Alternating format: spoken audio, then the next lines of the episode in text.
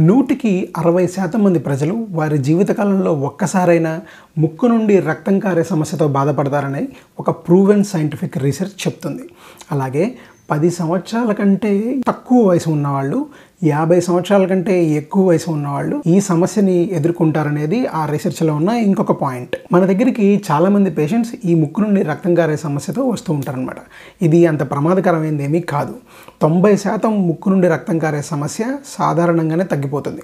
పది శాతం మాత్రమే ఇమీడియట్ మెడికల్ అటెన్షన్ లేదా ఎమర్జెన్సీ అటెన్షన్ అవసరం అవుతుంది ఈ వీడియోలో ఈ ముక్కు నుండి రక్తం కారే సమస్య గురించి పూర్తి వివరాలు అలాగే హోమియోపతి వైద్యంలో అందించే మందుల గురించి చెప్తాను వీడియో స్కిప్ చేయకుండా చివరి దాకా చూడండి. హాయ్ ఫ్రెండ్స్ నమస్తే. నేను doctor Lakshmi Deepak. Welcome to my channel. Video start చేసే ముందు మీరు మన ఛానల్కి కొత్తవారైతే కింద కనపడుతున్న red colour subscribe button click చేసి మన ఛానల్ని సబ్స్క్రైబ్ చేయండి. ముక్కు నుండి రక్తం కారే ఈ సమస్యని మెడికల్ టెర్మినాలజీలో ఎపిస్టాక్సిస్ అని అంటారు. ఇందాక మనం చెప్పినట్టు పది సంవత్సరాల కంటే చిన్నవాళ్ళు యాభై సంవత్సరాల కంటే పెద్దవాళ్ళు ఈ సమస్యని అధికంగా ఎదుర్కొంటారు. వాళ్ళు కాక మధ్య వయస్కులు ఎవరైనా ఎదుర్కొంటున్నారంటే వారికి రక్తం గడ్డకట్టని ఏదైనా ఏదైనా ఆరోగ్య సమస్య ఉంటే తప్ప వాళ్ళలో అరుదుగా ఈ ఎపిస్టాక్సిస్ అనే కండిషన్ని చూస్తాం. ఇప్పుడు ముక్కు నుండి ఈ రక్తం కారే సమస్య ఈ ఎపిస్టాక్సిస్ అనే కండిషన్ని రెండు భాగాలుగా విభజించి అర్థం చేసుకుందాం. మొదటిది యాంటీరియర్ నోస్ బ్లీడింగ్ అంటే ముక్కు ముందు భాగం నుండి రక్తం కారడం. ముక్కు ముందు భాగంలో లిటిల్స్ ఏరియా అనే ఒక ప్రాంతం ఉంటుంది. అక్కడ చాలా రక్తనాళాలు ఒక వలయంలాగా ఏర్పడతాయి.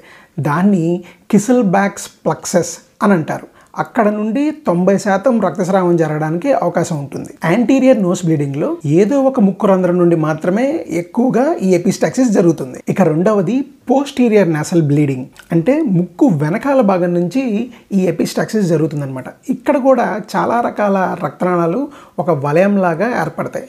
దాన్ని వుడ్ రఫ్ ప్లక్సెస్ అని అంటారు. సాధారణంగా ఈ పోస్టీరియర్ నేసల్ బ్లీడింగ్లో ఎప్పుడైనా ముక్కు రెండు రంధ్రాల నుంచి రక్తస్రావం జరగడం అలాగే ముక్కు వెనక భాగంలో ఉండడం వల్ల ముక్కులో నుండి గొంతులోకి అంటే నోటి నుండి కూడా ఒక్కొక్కసారి రక్తస్రావం జరగడం అనేది మనం గమనిస్తాం. ఈ రెండిట్లోనూ పోస్టీరియర్ నేసల్ బ్లీడింగ్లో బ్లీడింగ్ టైం కొంచెం ఎక్కువగా ఉంటుంది. కారణాలు ఏంటి? మనం అర్థం చేసుకోవడానికి ఈ కారణాలు కూడా రెండు భాగాలుగా విభజించి మీకు చెప్తాను. అందులో చాలా రకాల కారణాలు ఉంటాయి. కానీ నేను మోస్ట్ కామన్గా మోస్ట్ ఇంపార్టెంట్ గా మాత్రమే మీకు ఎక్స్ప్లెయిన్ చేస్తున్నాను. అందులో అనారోగ్య కారణాలు గాయాలు కింద దీన్ని విభజించుకుందాం.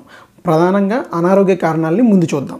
రక్తం గడ్డకట్టని ఆరోగ్య సమస్యల్లో కానీ అంటే హీమోఫీలియా లాంటి కండిషన్స్లో కానీ హెచ్ఐవి పేషెంట్స్లో కానీ దీర్ఘకాలిక లివర్ డిసీజెస్ అంటే క్రానిక్ లివర్ డిసార్డర్స్ అంటాం వారిలో కానీ ఎస్ఎల్ఈ లాంటి ఆటో ఇమ్యూన్ డిజార్డర్స్లో కానీ పక్షవాతం వచ్చిన కొంతమంది పేషెంట్లు లేదా గుండె జబ్బు ఉన్న కొంతమంది పేషెంట్లు రక్తం పలచబడ్డానికి కొన్ని మందులు వాడతారు. వాళ్ళల్లో కూడా ఈ ఎపిస్టాక్సిస్ అనే కండిషన్ మనం ఎప్పుడైనా చూడొచ్చు. కొన్ని రకాల క్యాన్సర్స్ అంటే లుకేమియాల్లో కూడా ఈ ఎపిస్టాక్సిస్ అనే కండిషన్ ఉంటుంది.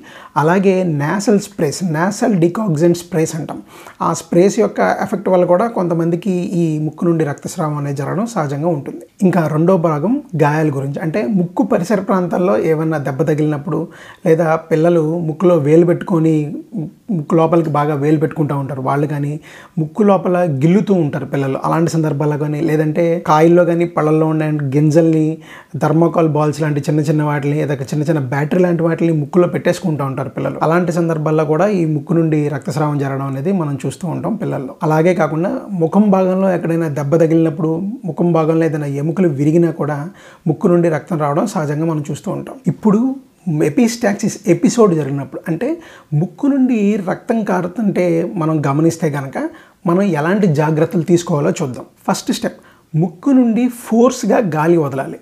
అలా వదిలినప్పుడు రక్తస్రావం మొదలై చాలాసేపు అయితే రక్తం గడ్డ కట్టుకుపోయి ఉంటుంది. అలాంటి ముక్కలు ఏదన్నా ఉంటే ఫోర్స్గా వదిలినప్పుడు ఆ గడ్డలు బయటకు పడిపోతాయి. రెండో స్టెప్ ముఖం ఎప్పుడు ముందుకే వంచి ఉండాలి. ముందు ఒక పది నిమిషాలు ముక్కు రెండు రంధ్రాలని కొంచెం గట్టిగా ఒత్తిపెట్టి మూసి ఉంచాలి. అలా గట్టిగా ఒత్తిపెట్టినప్పుడు కూడా ముఖం ఎప్పుడు ముందుకే వంచి ఉంచాలి తప్ప వెనక్కి వంచకూడదు. ఎందుకంటే ముక్కును గనక మొహాన్ని గనక వెనక్కి వంచితే రక్తస్రావం ముక్కులో నుండి గొంతులోకి గొంతులో నుండి పొట్టలోకి వెళ్ళి వికారం వాంతులయ్యే అవకాశం ఎక్కువగా ఉంటుంది.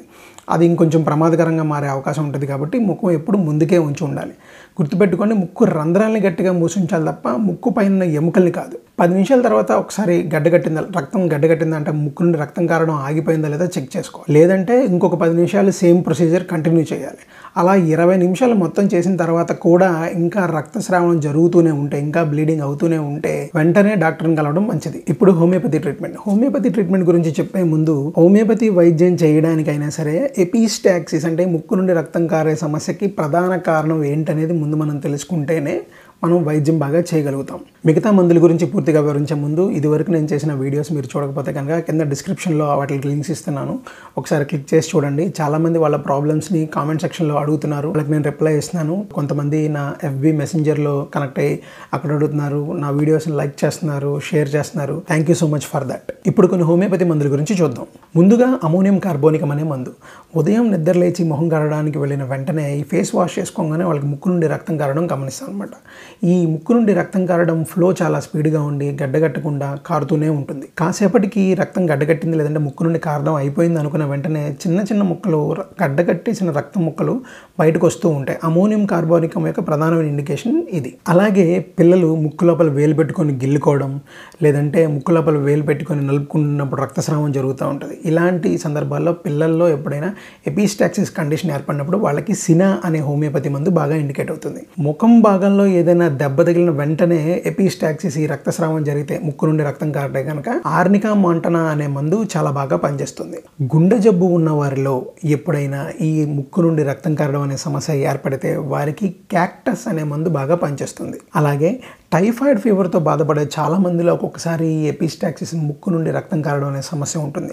వారికి బ్యాక్టీషియా అనే మందు చాలా బాగా పనిచేస్తుంది. వర్టిగో విత్ ఎపిస్టాక్సిస్ అంటే తల తిరుగుడు సమస్యతో పాటు ముక్కు నుండి రక్తం కారితే కనుక వారికి యాంటిమోనియం క్రోడం అనే మందు ఇండికేట్ అవుతుంది. చాలాసార్లు ఈ ముక్కు నుండి రక్తం కారడం అనే సమస్య హై బీపీ ఎక్కువగా ఉన్నవాళ్ళు బీపీ ఎక్కువగా ఉన్న వాళ్ళలో జరుగుతుంది. వారికి గ్లోనైన్ అనే మందు చాలా బాగా పనిచేస్తుంది.